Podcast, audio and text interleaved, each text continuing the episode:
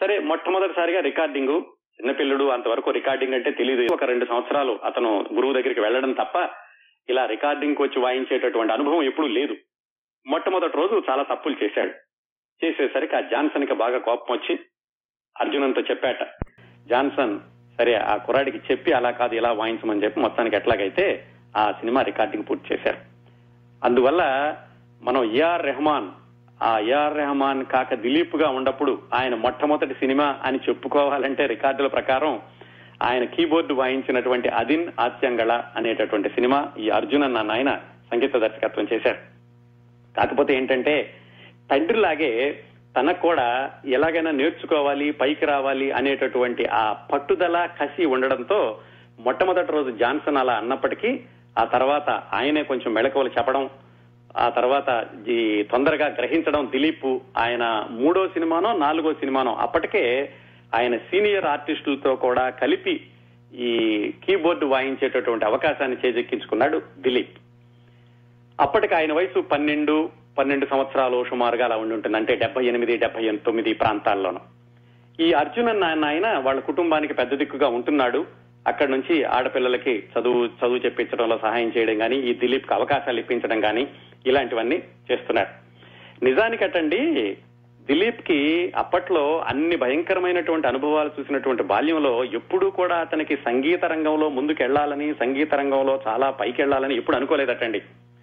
అతనికి ఎప్పుడు ఉండేదట ఒక తాతగారు ఆ వాళ్ళ అమ్మగారి నాన్నగారు డ్రైవర్గా పనిచేసేవాడు. వీళ్ళ నాన్నగారి నాన్నగారు వాళ్ళ నాన్నగారు కూడా ఎలక్ట్రీషియన్గా పనిచేశారు కదా. అందుకని అతనికి ఎప్పుడు కూడా అయితే డ్రైవర్ అవ్వాలి లేదంటే ఎలక్ట్రీషియన్ అవ్వాలి అని మాత్రమే అనుకునేవాడట. ఈ సంగీత రంగంలో వెళ్ళాలని ఎప్పుడు అనుకోలేదు అతను. ఇలా వెళుతూ ఉండేవాడు. వెళ్తూ ఉంటే ఈ వెళ్ళిన చోటల్లా కీబోర్డు రెంట్కి ఇవ్వడమే కాకుండా వాటికి ఏమన్నా ఈ రిపేర్లు అవి వస్తే అవి కూడా తనే చేయాలి. అవి కూడా తనే నేర్చుకున్నాడు. ఇట్లా రికార్డింగులకు వెళ్ళడం ఒకవైపు ఇంకోవైపు కీబోర్డులు అద్దెకి ఇవ్వడం మరోవైపు స్కూల్లో చదువుకోవడం. ఇంకా ఆ స్కూల్లో పరిస్థితి ఎలా ఉందంటే వాళ్ళ నాన్నగారు ఉండగా మంచి స్కూల్లో చేర్పించారు. పద్మాశేషాద్రి బాలభవన్ అని బాగా మ- మంచి పేరున్నటువంటి స్కూల్. దాంట్లో ఒక సెక్షన్లు ఉండేవి ప్రతి తరగతికి కూడా. ఏ సెక్షన్ అంటే బాగా చదివేవాళ్ళు ఇంకొంచెం తక్కువగా చదివేవాళ్ళు బి సెక్షను ఇంకా మరీ అసలు మార్కులు రాని వాళ్ళు సి సెక్షను అలా చేసేవాళ్ళు. ఆ విభాగాల్లో మనవాడు దిలీప్ ఎప్పుడు కూడా సి సెక్షన్లోనే ఉండేవాడు. ఎందుకంటే స్కూల్లో ఆయనకి అసలు ఉండడానికి టైం ఎక్కడుంది? సాయంకాలం ఇంటికి రాగానే కీబోర్డులు తీసుకెళ్ళడం అయితే రెంట్కి ఇవ్వడం లేదా రికార్డింగ్లకు వెళ్ళడం తెల్లవారులు అక్కడ ఉండడం తెల్లవారాక మళ్ళా ఆలస్యంగా రావడం గబగబా స్కూల్కి పరిగెత్తడం ఇలా ఉండేది. ఇంకా స్కూల్లో ఎంత దారుణంగా చూసేవాళ్ళంటే అతన్ని ఎందుకంటే ఆ స్కూల్లో మాస్టర్లు వాళ్ళు ఉంచాల్సిన క్రమశిక్షణ వాళ్ళు చూసుకుంటూ ఉండేవాళ్ళు కానీ ఈ దిలీప్ కష్టపడుతున్నాడు ఇలాంటివన్నీ వాళ్ళు కూడా పట్టించుకునే వాళ్ళు కాదు. ఆ స్కూల్లో ఆలస్యంగా వస్తున్నాడని లేదంటే మార్కులు సరిగ్గా రావటం లేదని కొట్టేవాళ్ళట. ఆ కొడితే కాళ్ళు వాచిపోయి చేతులు వాడి వాచిపోయి అవి కూడా ఎప్పుడు తల్లికి చెప్పేవాడు కాదట. ఎందుకంటే చెబితే మళ్ళీ అమ్మ ఎక్కడ బాధపడుతుందో ఆవిడ బాధలు తను చూస్తున్నాడు. అందుకని అవి కూడా చెప్పేవాడు కాదట. ఎలా ఉండేదంటే ఎంత హడావుడిగా ఉండేదంటే ఇతను కొన్నిసార్లు తెల్లవారులు ఉండాల్సి వస్తోంది అని చెప్పేసి పెందలకాడ వెళ్ళి స్కూల్లో తొందరగా వచ్చేసేసి మళ్ళీ అర్ధరాత్రి వెనక రావడానికి ప్రయత్నించాడు కానీ అది కుదరలేదు. చాలా వరకు తెల్లవారులు ఉండి ఎప్పుడో పొద్దున్నే ఆరు గంటలకి ఏడు గంటలకి ఆ స్టూడియో వాళ్ళే వ్యాన్లో ఇతను వెనక పంపించేవాళ్ళు. అలాంటప్పుడట ఈ కస్తూరి అంటే వాళ్ళ అమ్మగారు వెళ్ళి ఆ స్కూల్ దగ్గర ఫుట్ పాత్ మీద వెయిట్ చేస్తూ ఉండేది.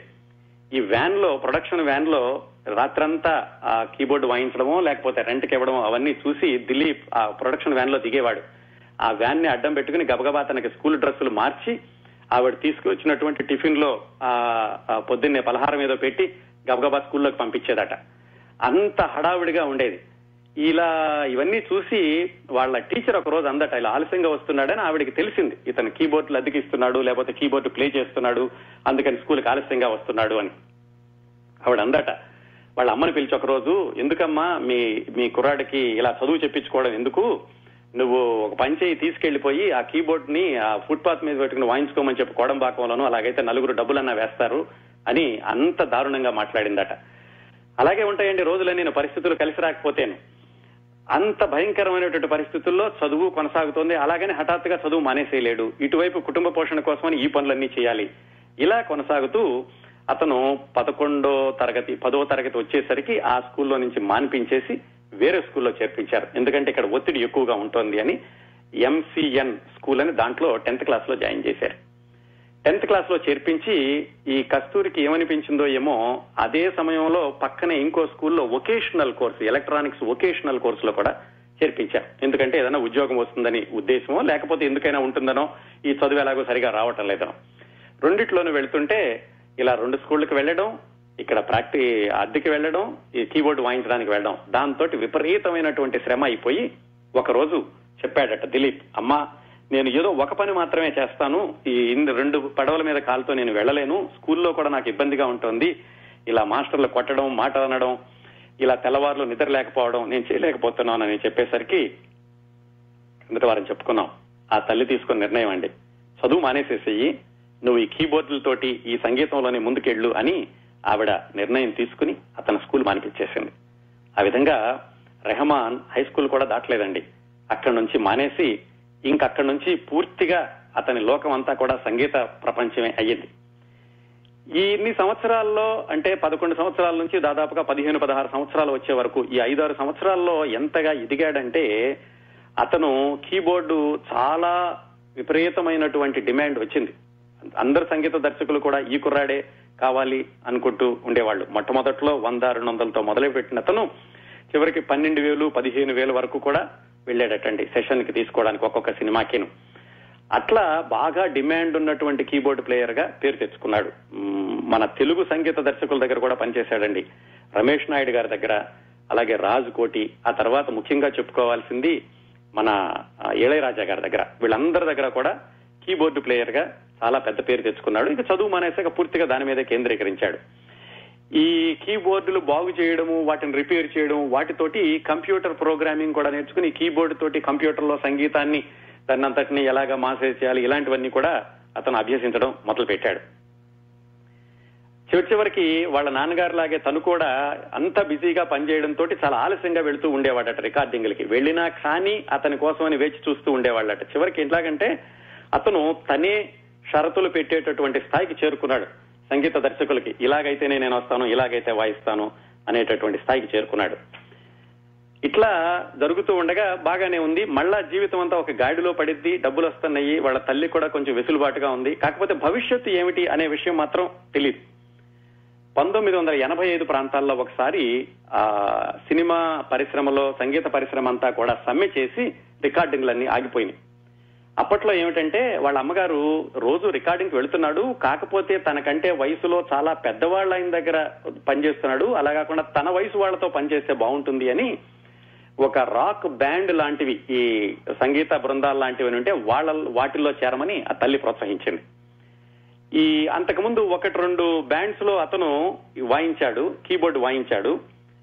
అతను స్కూల్లో ఉండగానే అతని క్లాస్మేట్ ఒక అతను ఉన్నాడటండి అతని పేరు వేణుగోపాల్.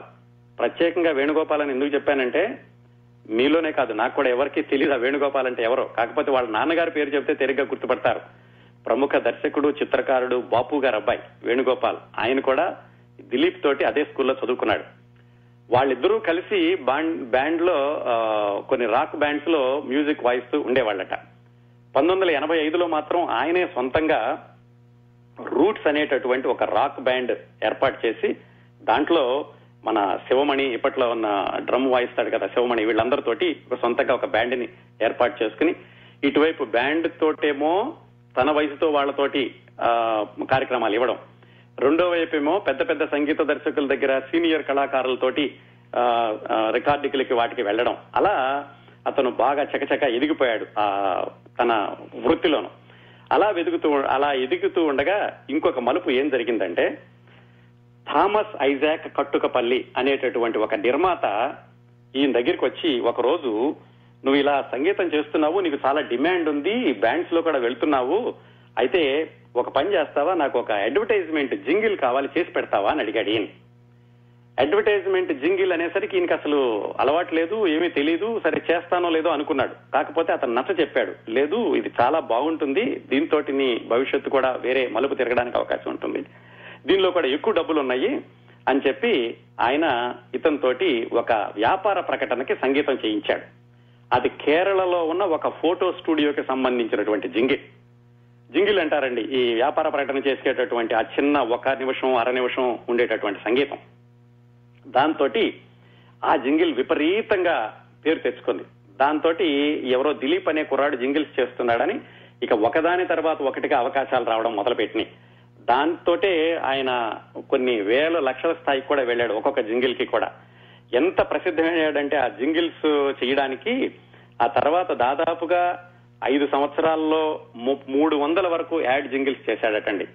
కొన్ని ప్రసిద్ధమైన కంపెనీల పేర్లు చెప్పుకోవాలంటే Maxim ice Magnum ice cream Titan watches Prince jewellery Premier pressure cooker అలాగే Murugan textiles MRF Leo coffee Boost Allwyn trendy అన్నిటికీ కూడా ఆ రోజుల్లో తను ఈ జింగిల్ బాగా డిమాండ్లో ఉన్నాడు డబ్బులు వస్తున్నాయి కుటుంబం కూడా కొంచెం కుదురుకుంటోంది. దాంతో వాళ్ళ అమ్మగారు కొత్తగా ఇల్లు కట్టడానికని ప్రయత్నాలు కూడా ప్రారంభించారు.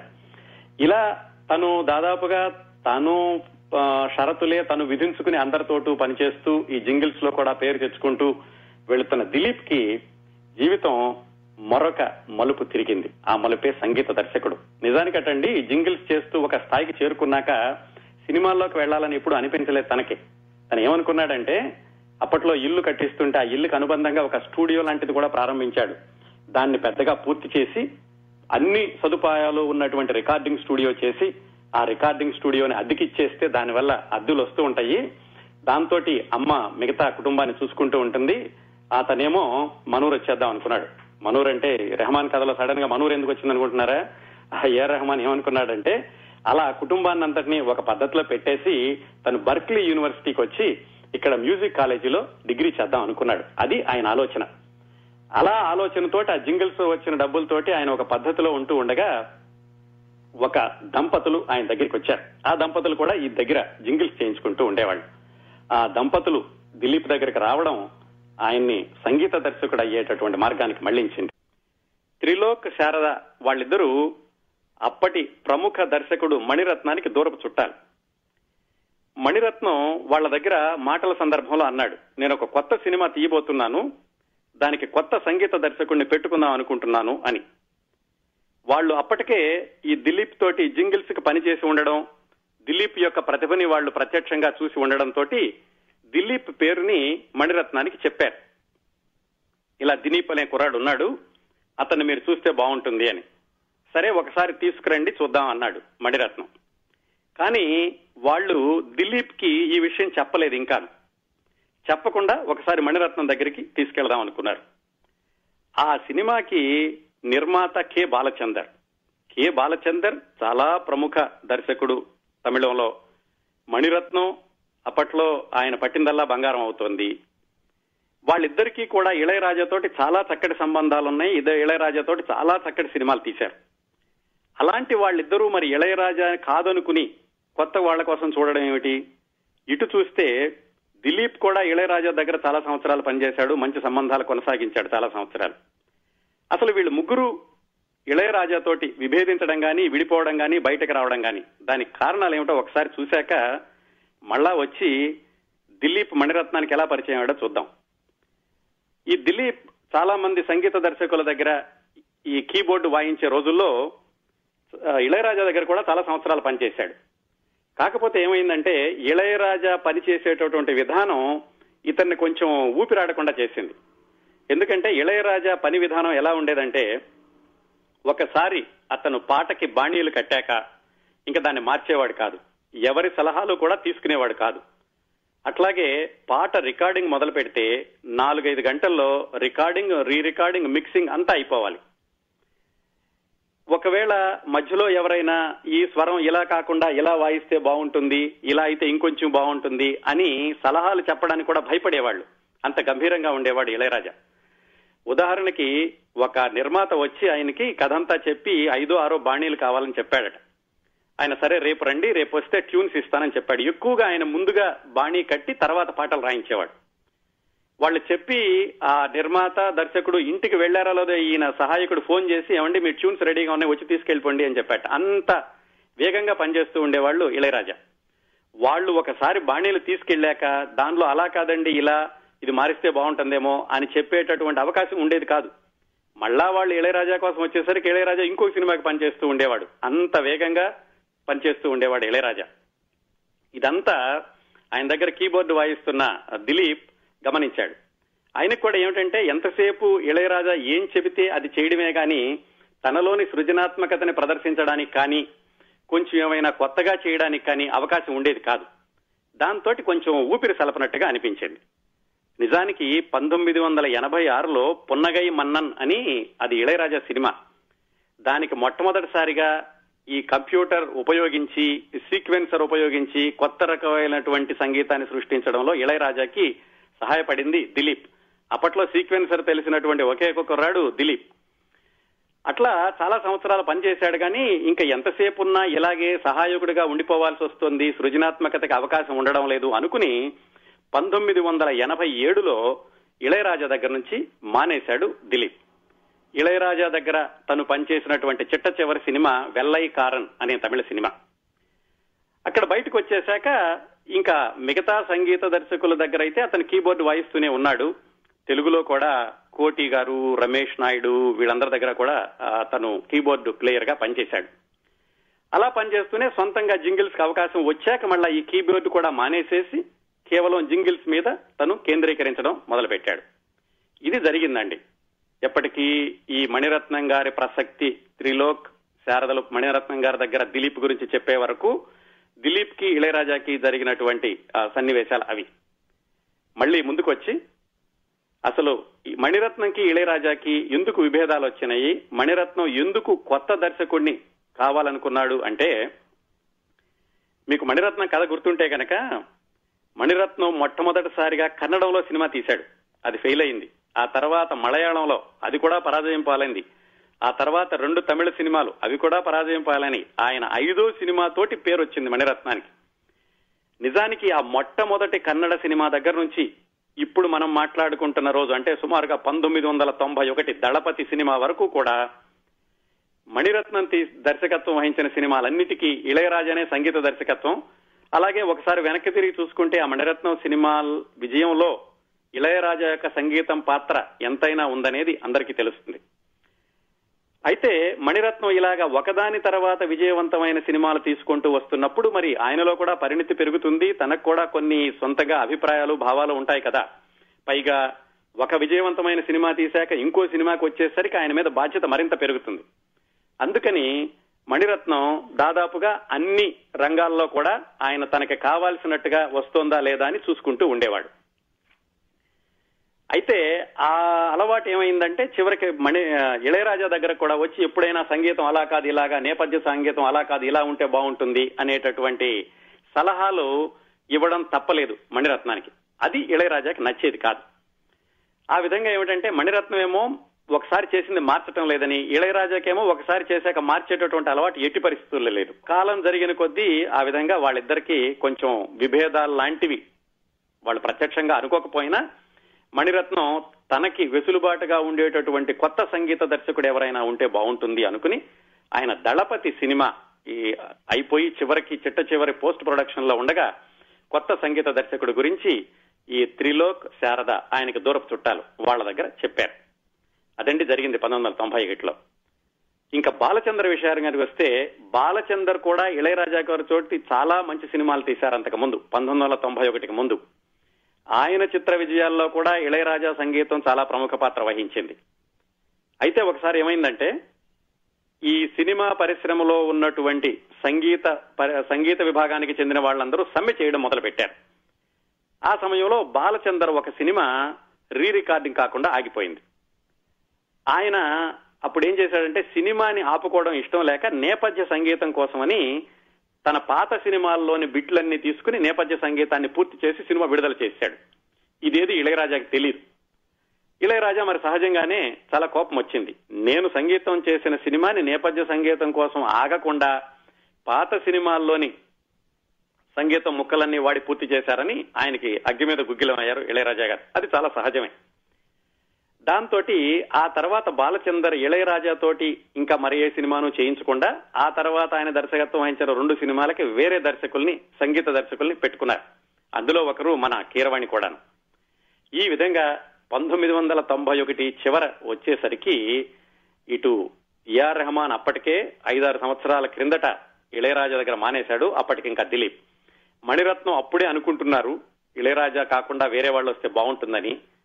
కె బాలచందర్ కూడా రెండు మూడు సంవత్సరాల క్రిందటే ఇళయరాజా నుంచి విడిపోయారు. ఇలాంటి సందర్భంలో ఈ త్రిలోక్ శారద మణిరత్నానికి ఇలా ఒక కుర్రాడు ఉన్నాడని చెప్పినప్పుడు ఆయన సరే చూద్దాం తీసుకురా అన్నారు.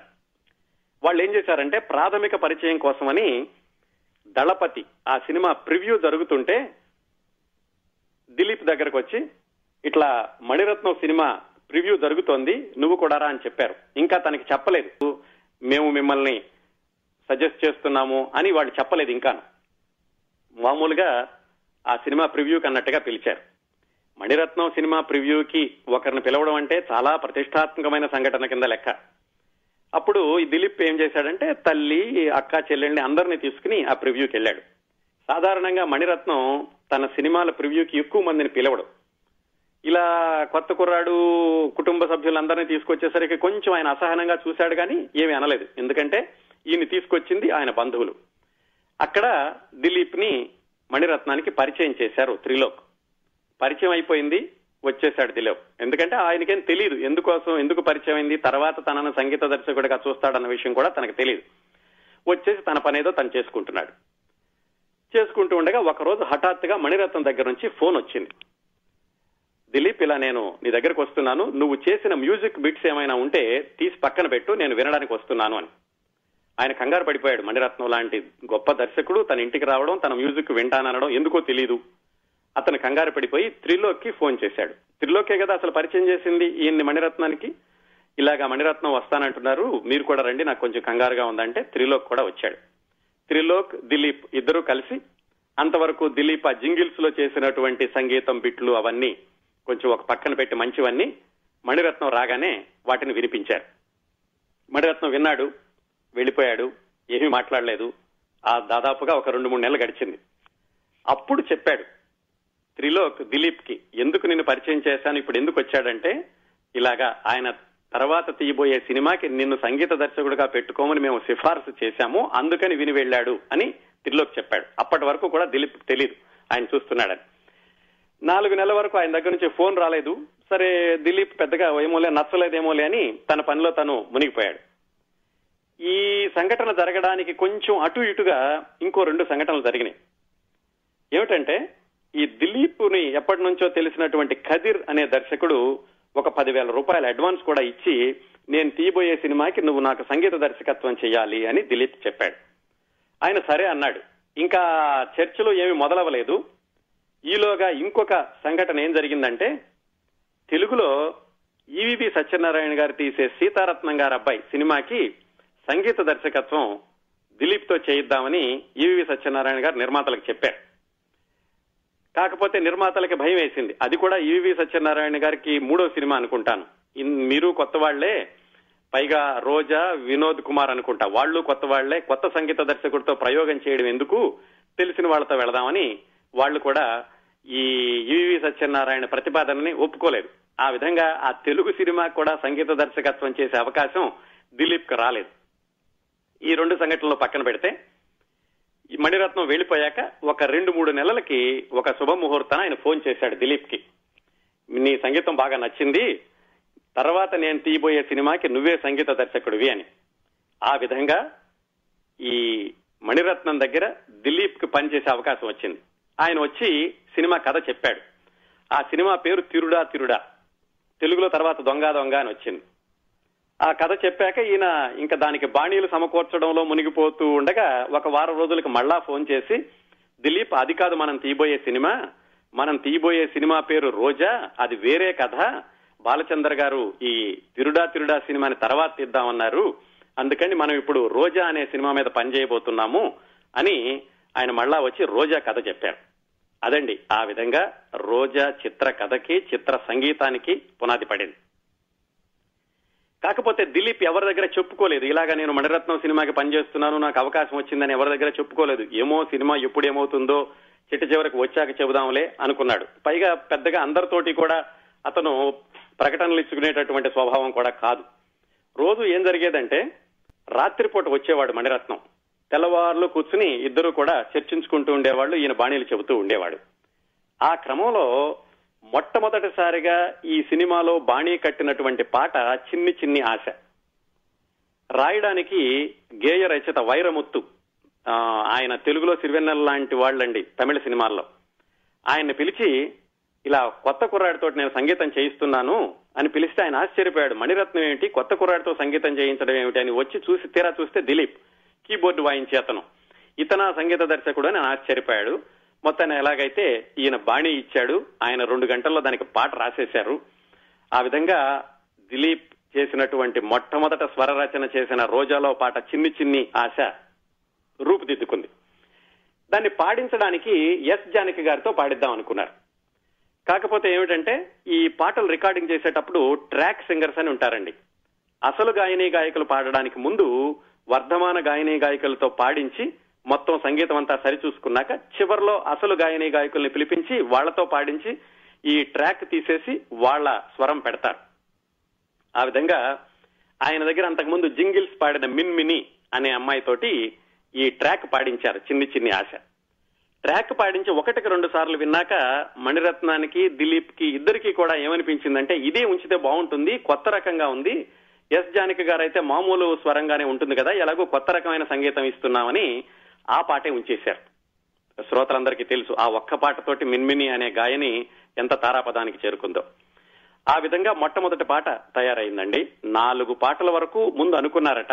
ఐదో పాట వచ్చేసరికి చిట్ట చివరికి సమయం అయిపోవచ్చింది. ఈయన దగ్గరేమో బాణి ఆయన దగ్గర సిద్ధంగా లేదు. ఐదో పాట కూడా కావాలని చివరి నిమిషంలో మణిరత్నం గారు చెప్పాడు. అప్పుడు ఈ దిలీప్ అంతకుముందు తమిళనాడు కర్ణాటక రాష్ట్రాల మధ్యలో ఈ కావేరీ జలాలు ఈ వివాదం వచ్చిందండి ఆ రోజుల్లో. దాని గురించి ఒక పాటకి స్వరం కట్టాడు. ఆ స్వరం వాడుకోలేదు. దాన్నే ఈ రోజా సినిమాలో ఐదో పాట కింద వాడుకున్నారు. ఆ విధంగా పాటలన్నీ సిద్ధమైనవి కాకపోతే ఈ పాటలు బాణీలు కట్టడం కానీ దగ్గర నుంచి పాటలు రికార్డింగ్ చేయడం వరకు దిలీప్ ఎవ్వరికి ఏమీ చెప్పలేదు. ఆయన రికార్డింగ్ చేసేటువంటి విధానం కూడా సరికొత్తగా ఉండేది. ఎందుకంటే దేనికి ఎవరు దేనికి వాయిస్తున్నారో ఎవరికి తెలియదు ఉదాహరణకి కాబూలి అని ఒక గిటార్ ఆర్టిస్ట్. ఆయన్ని పిలిచి ఏదో చెప్పి గిటార్ ఇలా వాయించమని చెప్పారట. అతను వాయించేశాడు. అతనికి పారితోషికం ఇచ్చి పంపించేశారు. ఎందుకు వాయించాడో ఏ పాటకో ఏ సినిమా కూడా అతనికి తెలియదు అట్లాగే చాలా వరకు కూడా ఆయన ఈ రోజా సినిమాలో వచ్చినటువంటి వాద్య పరికరాలన్నీ అట్లా విడివిడిగా పిలిచి విడివిడిగా రికార్డు చేసేసి వాళ్ళకి పారితోషికం అయితే కంపల్సరీగా ఇచ్చి పంపించేవాడు. అలా జరిగింది. చిట్టు చివరికి ఇవన్నీ కలిపి ఆయన కంప్యూటర్లో కూర్చుకుని పాటలు సిద్ధం చేశాడు. ఇప్పటికి కూడా అలాగే చేస్తాడని చెబుతూ ఉంటారు. ఆ కాబూలి అన్న ఆయన చాలా రోజుల తర్వాత ఈ రోజా సినిమా పాటలు కూడా మార్కెట్లోకి వచ్చాక సడన్గా వింటుంటే తను వాయించిన ఆ గిటార్ బిట్టు వినిపించినాడు గబాల్ని. ఇదేమిటి? నేను వాయించింది ఇక్కడ వస్తుందని గబగబా వెళ్ళి ఆ దాని క్యాసెట్ కొనుక్కొస్తే ఆ క్యాసెట్లో వెనకాల కాబూలి పేరు కూడా రాసి ఉంది గిటారిస్టు అని. అది ఒక సరికొత్త సాంప్రదాయం. ఆ దిలీప్ సరికొత్తగా మొదలుపెట్టినటువంటి సాంప్రదాయం ఏంటంటే ఈ సంగీత వాద్య కళాకారుల పేర్లు కూడా ఆ క్యాసెట్ మీద లేకపోతే ఆ తర్వాత సీడీ మీద వేయించాలి అనేది. ఎందుకంటే ఆ సంగీతం కేవలం సంగీత దర్శకుడి ప్రతిభ మాత్రమే కాదు దాని వెనకాల చాలా మంది ఉన్నారు అనే విషయం అందరికీ తెలియాలి అని ఆ పేర్లన్నీ కూడా ఆయన వేయించాడు. ఆ విధంగా చాలా మంది దానిలో వాయించిన వాళ్ళు ఆ తర్వాత పేర్లు చూసుకుని ఆశ్చర్యపడు ఓహో మనం వాయించింది రోజా సినిమాకా మణిరత్నం సినిమాకా అని తర్వాత తెలిసింది వాళ్ళందరికీ ఆ విధంగా సినిమాకి పాటలన్నీ సిద్ధమైనవి ఈ పాటలు ఈ క్యాసెట్లు సిద్ధం చేయడానికని కవర్లు కూడా ప్రింటింగ్ అంతా అయిపోయింది. ఆ ప్రింటింగ్ కాపీ ఒకటి త్రిలోక్ దిలీప్ వాళ్ళ ఇంటికి పంపించాడు. దిలీప్ వాళ్ళ అమ్మగారు కస్తూరి. ఆ రేపర్ చూసి క్యాసెట్ రేపర్ చూసి దాని మీద దిలీప్ కుమార్ సంగీత దర్శకుడు అని పేరుంది. ఈ పేరు ఉండడానికి వీల్లేదు. దిలీప్ కుమార్ పేరు ఈ సంగీత దర్శకుడుగా ఇక్కడ ఉండకూడదు అని ఆవిడ చెప్పింది. ఆయన ఒకసారి కంగు తిన్నాడు. ఇదేమిటి ఇంత కష్టపడి సంగీత దర్శకత్వం చేశాక దిలీప్ కుమార్ పేరు ఉండొద్దు అంటోంది ఈవిడ అని. ఆయన చాలా కంగారు పడి ఈవిడ్ని కారణం అడిగాడు. అప్పుడు ఆవిడ కారణం చెప్పింది దిలీప్ కుమార్ అన్న పేరు ఎందుకు ఉండొద్దు అనేది. దిలీప్ కుమార్ అన్న పేరు వద్దు అబ్దుల్ రెహమాన్ అన్న పేరు వేయండి అంది ఆవిడ ఆయన ఆశ్చర్యపోయాడు. ఇదేమిటి దిలీప్ కుమార్ కదా అబ్దుల్ రెహమాన్ అని వేయడం ఏమిటి అని. అడిగితే అప్పుడు ఆవిడ చెప్పింది మేము ముస్లిం మతంలోకి మారాము ఎవరికీ చెప్పలేదు చెప్పుకోవాల్సిన అవసరం కూడా లేదు. ఇక నుంచి మా అబ్బాయి పేరు దిలీప్ కుమార్ కాదు అబ్దుల్ రెహమాన్ అని చెప్పింది. త్రిలో కొంచెం కంగారు పడ్డాడు. ఎందుకంటే మణిరత్నం అన్ని విషయాలు కూడా చాలా ప్రణాళికాబద్ధంగా చేస్తాడు. ఈ కవర్లు ప్రింటింగ్ అంతా కూడా అయిపోయింది. దాని తర్వాత ఇంకో పని కూడా ఉంది. అవన్నీ ఆయన ఒకదాని తర్వాత ఒకటి పెట్టుకుంటూ ఉంటాడు. ఇప్పుడు హఠాత్తుగా వచ్చి మళ్ళా ఆ ప్రింట్ చేసిన వేలాది కవర్లన్నీ తీసేసి మళ్ళా పేరు మార్చడం అంటే ఏమంటాడో నేను కంగారు పడి ఈవిడ కస్తూరి మాత్రం గట్టిగా పట్టుబట్టింది. ఏమైనా సరే దిలీప్ కుమార్ పేరు ఉండకూడదు అని. ఆయన ఎలాగో మొత్తానికి గుండె చిక్కబట్టుకుని మణిరత్నానికి చెప్పాడు. ఇలా అంటున్నారండి దిలీప్ కుమార్ వాళ్ళ అమ్మగారు అని. ఆయన కొంచెం కాస్త ఇబ్బందిగా ఆయన భావించాడు. ఎందుకంటే మొత్తం మళ్ళా ప్రింటింగ్ చేయాల్సి వస్తుంది అని. కాకపోతే పెద్దావిడ అంటోంది కదా ఎందుకో కనుక్కుందామని ఆయనే వీళ్ళ ఇంటికి వచ్చాడు. దిలీప్ ఇంటికి వచ్చి వాళ్ళ అమ్మగారితో మాట్లాడినప్పుడు వాళ్ళ అమ్మ చెప్పింది. మేము ఇలాగా ముస్లిం మతం స్వీకరించామండి. మా విశ్వాసాల ప్రకారం ఇక నుంచి దిలీప్ అబ్దుల్ రెహమాన్ అవుతాడు అని. అబ్దుల్ రెహమాన్ అనే అతను అప్పటికే సినిమాల్లో ఉన్నాడు. మా తమిళ సినిమాల్లో వేరే విభాగాల్లో ఉన్నాడు. అందుకని అబ్దుల్ రెహమాన్ అన్న పేరు అంతగా బాగుండదు. పోనీ ఒక పని చేయండి మీరు అబ్దుల్ రెహమాన్ అంటున్నారు కదా ఈఆర్ దిలీప్ కుమార్ అనే పేరు వేద్దామని మణిరత్నం సలహా ఇచ్చాడు. ఆవిడ అసలు ఆ దిలీప్ కుమార్ అన్న పేరు ఉండొద్దు మా జీవితంలో కొత్త దశ మొదలైంది అందుకని ఆ దిలీప్ కుమార్ అన్న పేరు వినడానికి వేయడానికి వీల్లేదు ఓ పని చేయండి పోనీ ఏఆర్ రెహమాన్ అని వేయండి అంది. ఆ ఏఆర్ అన్న మాటకి అర్థం అప్పట్లో వాళ్ళిద్దరూ కూడా ఆలోచించలేదు. ఆ విధంగా సరే మణిరత్నం ఆయనకి సంగీతం నచ్చింది కుర్రాడు చేసినటువంటి ప్రయోగాలు నచ్చినాయి అందుకని వాళ్ళ అమ్మగారి మాటను గౌరవిస్తూ దిలీప్ కుమార్ అన్న తీసేసి ఆయన ఏఆర్ రెహమాన్ అని వేశారు. ఈ ఏఆర్ అన్న మాటలు ఆ తర్వాత కొన్ని రోజులకి వాళ్ళ అమ్మగారికి కస్తూరి ఆవిడ తర్వాత కరీమా అని మార్చుకున్నారు. ఆవిడకి కలలో అల్లా రఖ అనే పదాలు కనిపించినాయట. అప్పటి నుంచి ఏఆర్ రెహమాన్ అంటే అల్లా రఖ రెహమాన్ అని వాళ్ళు అన్వయించుకోవడం మొదలుపెట్టారు. అసలు ఇదంతా ఎందుకు జరిగింది? ఈ వీళ్ళు హఠాత్తుగా మార్చుకున్నారా? కేవలం రోజా సినిమా అప్పుడే మార్చుకున్నారా అంటే ఈ కథని కొంచెం మనం రివైండ్ చేసి చూడాలండి. వాళ్ళ నాన్నగారు చనిపోయినప్పుడు పంతొమ్మిది వందల డెబ్బై ఆరు ప్రాంతాల్లో వాళ్ళ నాన్నగారు చాలా ఆ తీవ్రమైనటువంటి అనారోగ్యానికి గురైనప్పుడు కూడా వాళ్ళ అమ్మగారు చాలా మంది మత పెద్దల్ని అన్ని రకాల మత పెద్దల్ని కూడా సంప్రదించారు. హిందూ మత పెద్దల్ని క్రైస్తవ మత పెద్దల్ని అలాగే ముస్లిం మత గురువుల్ని అందరినీ ఆశ్రయించారు. అందరూ ప్రార్థనలు చేశారు. ఎవరు ప్రార్థనలు ఫలించలేదు అది వేరే విషయం అనుకోండి. ఆ క్రమంలో ఆవిడకి ముస్లిం మతం మీద విశ్వాసం పెరగడం మొదలైంది. కాకపోతే ఆ కిఆర్ శేఖర్ మరణించాక ఆర్కే శేఖర్ మరణించాక అంటే దిలీప్ గారి తండ్రి మరణించాక దిలీప్కి అసలు దేవుడి మీద నమ్మకం పోయింది. ఎందుకంటే వాళ్ళ నాన్న ఎంతో మంది దేవుళ్ళని పూజించడం చూశాడు. వాళ్ళ అమ్మ ఎంతో మంది దగ్గరికి వెళ్ళడం వాళ్ళందరికీ వాళ్ళందరూ కూడా తండ్రి కోసం ప్రార్థన చేయడం చూశాడు. అంత దైవభక్తి కలిగిన తండ్రిని ఏ దేవుడు రక్షించలేకపోయాడు అసలు దేవుడు అనేవాడు లేడు అనేటటువంటి భావాన్ని పెంపొందించుకున్నాడు. అతను కట్టండి. ఎప్పుడూ కూడా ఆ తండ్రి చితికి నిప్పు అంటించడం అంత చిన్న వయసులో అతనికి వెంటాడుతూ ఉండేవి ఆ దృశ్యాలు.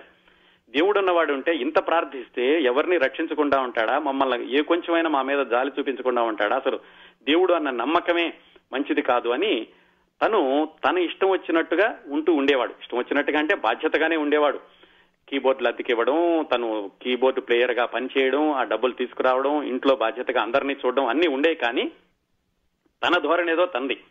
ఎవరు చెప్పిన మాట వినేవాడు కాదు. తను చేసుకుని తను చేస్తాననుకున్న పని తను చేస్తూ వెళ్ళేవాడు ఇది పంతొమ్మిది వందల డెబ్బై రెండు డెబ్బై ఆరు నుంచి ఇలా జరుగుతూ ఉండగా కస్తూరికి అనిపించింది. కుర్రవాడు కొంచెం క్రమ పద్ధతిలో ఉంటే బాగుంటుంది క్రమశిక్షణలో ఉంటే ఇంకా ఎక్కువ బయట పైకి రావడానికి ఉంటుంది. ఎలాగైనా ఇతనికి ముస్లిం మతం పట్ల విశ్వాసాన్ని పెంచాలి అని ఆవిడ అనుకుంది కానీ ఎలా చేయాలో అర్థం కాలేదు. ఎందుకంటే రాత్రి పగలు సంపాదిస్తున్నాడు పని చేస్తున్నాడు తను ధోరణిలో తను ఉంటూ ఉండేవాడు. ఎవరు చెప్పినా కానీ వినేటటువంటి రకంగా ఉండేవాడు కాదు. ఒక కారణం మిత్రులు కూడా. ఎప్పుడు మిత్రులు వస్తూ ఉండేవాళ్ళు. వాళ్ళ ఇంట్లో పైన డాబా మీద కూర్చుని కబుర్లు చెప్పుకుంటూ బీరులు తాగుతూ ఉండేవాళ్ళట. తిని కూడా ఏంటంటే దిలీప్ ఒక్కొక్కసారి బాగా జులపాల జుట్టు పెంట్ చేసుకోవడం ఒక్కొక్కసారి రంగు వేసుకోవడం ఒకసారి పోనీ టైలు ఇలా విచిత్రంగా ఉండేవాడు. ఆ కస్తూరి గారికి ఏమనిపించింది? ఎలాగైనా కుర్రవాడిని ఒక దోవలో పెట్టాలి అంటే ఇతనికి ఎలాగైనా సరే ముస్లిం మతం పట్ల విశ్వాసం పెంచుకునేలాగా చూస్తే ఆ కొంచెం క్రమ పద్ధతిలో ఉంటాడు అనుకుని దానిలో మొట్టమొదటి దశగా ఈ మిత్రులందరినీ తగ్గించాలి అనుకుని ఆ తర్వాత ఫ్రెండ్స్ వచ్చినప్పుడు కూడా ఉన్నా కానీ ఇంట్లో దిలీప్ ఉన్నా కానీ లేడు అని చెప్పడం ప్రారంభించారు. ఆ విధం కొంచెం కొంచెంగా మిత్రుల్ని తగ్గించారు. ఇలా జరుగుతూ ఉండగా దాదాపు పది పన్నెండు సంవత్సరాలు జరిగాక పంతొమ్మిది వందల ఎనభై ఎనిమిది ప్రాంతంలో దిలీప్ అక్క గారికి మళ్ళా తీవ్రమైన జబ్బు చేసింది. అంతకు ముందు పన్నెండు సంవత్సరాల క్రిందట వాళ్ళ నాన్నగారికి జరిగినట్టుగానే ఎంతమంది వైద్యుల దగ్గరికి తీసుకెళ్ళినా గానీ తగ్గలేదు. అప్పుడు దిలీప్కు ఒకసారి వాళ్ళ నాన్నగారి జ్ఞాపకాలు గుర్తొచ్చాయట. నాన్న కూడా ఇలాగే జరిగింది మళ్ళీ అక్కకు కూడా ఇలాగే అవుతుందని చాలా భయపడ్డాడు. కాకపోతే వాళ్ళ అమ్మగారు మాత్రం ఆవిడకి అచంచలమైన విశ్వాసం. అందుకని ఈ ముస్లిం పీర్ల దగ్గరికి వెళ్ళి అలాగే యునానీ మందులు వాడి ఆ ప్రాసెస్లో ఏం చేశారంటే సయ్యద్ షా కరీముల్లా హుసైని ఖాద్రీ బాబా అని ఆయన దగ్గరికి వెళ్ళారు మద్రాసులో. ఈ వ్యాధితో ఉన్నటువంటి పెద్ద కూతురును తీసుకుని ఆవిడ వెళ్ళింది. దిలీప్ కూడా వెంట వెళ్ళాడు. ఆయన ప్రార్థనలు చేశాడు. ఏమైనా కానీ వాళ్ళ నమ్మకంతో ఆవిడ ఆరోగ్యం కుదుట పడింది. అదే పద్ధతిలో దిలీప్ కూడా ఆ ఖాద్రీ బాబాని కలిసి ఆయన దగ్గర బోధన పొందాక ఆయనకి కూడా ముస్లిం మతం పట్ల విశ్వాసం పెరగడం ఆ ముస్లిం మత గ్రంథం చదవడం దాంతో తను కూడా ముస్లిం మతం పట్ల ఆయన పూర్తిగా విశ్వాసాన్ని ప్రకటించాడు. ఆ విధంగా ఇంట్లో అందరూ కూడా పంతొమ్మిది వందల ఎనభై ఎనిమిది ప్రాంతాల్లో వాళ్ళు ముస్లిం మతాన్ని పాటిద్దాము అని నిర్ణయించుకున్నారు. కాకపోతే ఆ కుటుంబం అప్పట్లో ఎవరికీ పెద్దగా తెలిసిన కుటుంబం కాదు తెలియాల్సిన అవసరమూ లేదు అందుకని ఎవరి దగ్గర చెప్పుకోలేదు. మిగతా వాళ్ళు పేర్లు ఎప్పుడు మార్చుకున్నారో తెలియదు కానీ దిలీప్ మాత్రం తాను మొట్టమొదటిసారిగా సినిమాకి సంగీత దర్శకత్వం చేసినప్పుడు అప్పుడు పేరు మార్చుకుందాము అని ఆయన ఒక నిర్ణయం తీసుకున్నాడు. అదండి. ఈ దిలీప్ కుమార్ ఈఆర్ రెహమాన్గా మారడం వెనకాల ఇంత కథ ఉంది. అది ఒక క్రమ పద్ధతిలో పది పన్నెండు సంవత్సరాల్లో జరిగినటువంటి క్రమ పరిణామం. అప్పటికప్పుడుగా వాళ్ళు తీసుకున్న నిర్ణయం కాదు. వీళ్ళు తర్వాత ఇలాగా ఈ ముస్లిం మతాన్ని స్వీకరించాక అంతకు ముందున్న బంధువులు రావడం తగ్గించేశారట. వాళ్ళతో కూడా వాళ్ళు పెద్దగా సంబంధ బాంధవ్యాలు పొడిగించుకోలేదు. ఈ సినిమా విడుదలయ్యాక సంగీత దర్శకుడు ఏఆర్ రెహమాన్ అని అని వచ్చేసరికి ఈ దిలీప్కి చాలా సన్నిహితమైన మిత్రులు కూడా తెలియదు దిలీపేనని చాలా మంది ఎవరు ఏఆర్ రెహమాన్ కుర్రాడు ఎక్కడి నుంచి వచ్చాడు ఎలా వచ్చాడు అని వాళ్ళందరూ ఆరా తీయడం మొదలు పెడితే తీరా చూసారే మన దిలీపేనే ఏఆర్ రెహమాన్ అని వాళ్ళు అనుకున్నారు. అలా మొదలైందండి దిలీప్ దగ్గర నుంచి ఏఆర్ రెహమాన్ సంగీత దర్శకుడి ప్రస్థానం. ఒక విశ్లేషణ ప్రకారం ఎందుకు రోజా పాటలు అంతగా ప్రజాదరణ పొందిని అంతవరకు ఇళయరాజా పాటలు కూడా కొత్తగా ఉన్నాయి కదా మరి ఏఆర్ రెహమాన్ ఇంకా ఏం కొత్తదనం? దాంట్లో తీసుకొచ్చాడు అంటే అప్పటి వరకు ఉన్నటువంటి ప్రఖ్యాత తమిళ సంగీత దర్శకుల శైలిని గమనిస్తేనండి ఎంఎస్ విశ్వనాథన్ ఎక్కువగా కర్ణాటక సంగీత బాణీలు ఆధారంగా పాటలు ఆయన కట్టేవాడు. హుషారు పాటలు కూడా ఏదో ఒక కర్ణాటక సంగీత రాగం ఆధారంగా ఆయన చేసేవాడు. ఆ తర్వాత ఇళయరాజా వచ్చి రావడంతో ఆ జానపద సంగీతాన్ని పాశ్చాత్య సంగీతాన్ని మేళవించి ఒక సరికొత్త సంగీతాన్ని చూపించేసరికి ప్రజలందరూ ఆయనకి దాసోహం అన్నారు. మన ఏఆర్ రెహమాన్ ఏం చేశాడంటే హిందూస్థానీ సంగీతాన్ని కొంచెం ఈ ఖవాలి ఆ పాటల నడకల్ని వాటినన్నిటినీ మేళవించి ఒక వైవిధ్యాన్ని సృష్టించాడు ఈ రోజా పాటల్లో. దాంతో ఒక్కసారిగా అంతకు ముందు ఇరవై దాదాపు ఇరవై సంవత్సరాల క్రిందట ఇళయరాజాకి ఎలాగైతే ప్రపంచం సృష్టించాడో రోజా తోటి ఏఆర్ రెహమాన్ కూడా ప్రపంచం సృష్టించాడు. ఆ తర్వాత సంవత్సరం అండి ఈ జాతీయ స్థాయిలో అవార్డులు ఇవ్వడానికి నిర్ణయించేటప్పుడు క్షత్రియ పుత్రుడు ఇళయరాజాకి రోజా ఏఆర్ రెహమాన్కి ఇద్దరికి పోటీ పడింది. ఎవరికి బహుమతి ఇవ్వాలి అనుకుంటున్నప్పుడు ఆ న్యాయ నిర్ణేతలుగా ఉన్న వాళ్ళల్లో కరెక్ట్గా సగం మంది ఇళయరాజాకి సగం మంది ఏఆర్ రెహమాన్కి ఓట్లు వేశారు. ఒకే ఒక్క ఓటు మిగిలింది. అది ఇటీవల మరణించిన దర్శకుడు బాలు మహేంద్రాది. ఆయన ఒక్క ఓటు తోటి ఆ బహుమతి ఇళయరాజాకి రావడమా ఏఆర్ రెహమాన్కి రావడమా నిర్ణయం అవుతుంది. ఆయన ఏఆర్ రెహమాన్కి ఓటు వేశాడు. ఆయన ఇళయరాజాకి చాలా మంచి మిత్రుడు. తర్వాత ఇళయరాజాతో చెప్పాడట చూడు ఈయన నీ శిష్యుడేను. కాకపోతే నీకు ఇప్పటికే బోల్డ్ అన్ని అవార్డులు వచ్చున్నాయి. ఈ మొట్టమొదటి అవార్డు తనకి రావడం సమంజసం వస్తే తనకు బాగుంటుంది అని ఆయనకు ఓటు వేశాను అని. ఆ విధంగా మొట్టమొదటి సినిమాతోటే జాతీయ స్థాయిలో ఆయన అవార్డు కూడా తెచ్చుకున్నారు. ఇదండి ఏఆర్ రెహమాన్ గారి మొట్టమొదటి సినిమా ప్రస్థానం. ఏఆర్ రెహమాన్ గారి మొదటి జీవన ప్రస్థానం దిలీప్ కుమార్ ఏఆర్ రెహమాన్గా మారినటువంటి వైనం ఆ విశేషాలను తెలుసుకున్నాం కదా. ఈ విజేతల యొక్క ఈ జీవన ప్రస్థానాన్ని గమనిస్తేనండి చాలా విషయాలు తెలుస్తూ ఉంటాయి. ఒక్కొక్క రంగంలో ఇలా పేరు తెచ్చుకున్న వాళ్ళని చూస్తే కొంతమంది ఏం చెప్తారంటే ఏదైనా సాధించాలంటే కొత్త పని సాధించాలంటే కనుక ముందు బ్రేక్ ది రూల్స్ అంటారు. తెలుగులో చెప్పుకోవాలంటే మనం బంధనాలు తెచ్చుకోండి. సంప్రదాయాలను అతిక్రమించండి. నియమాలని తిరగరాయండి. నమ్మకాలని నమ్మకాల సంఖ్యలు తెంచేయండి. ఇలా చెబుతూ ఉంటారు. మన ఏఆర్ రెహమాన్ కూడా ఇలాంటివి చాలా చేశాడండి ఈ సినీ సంగీతంలో. ఆయన మొట్టమొదటిసారిగా బ్రేక్ చేసినటువంటి రూల్ ఏమిటంటే ఒకసారి తయారైనటువంటి సంగీత బాణిని మార్చకూడదు. ఆ రూల్ని బ్రేక్ చేశాడు. ఎందుకంటే ఆయన చిట్ట చివరి వరకు రికార్డింగ్కి వెళ్ళబోయే ముందు వరకు రికార్డింగ్ అయ్యాక కూడా ఆయన మారుస్తూనే ఉంటాడు బాణీలు.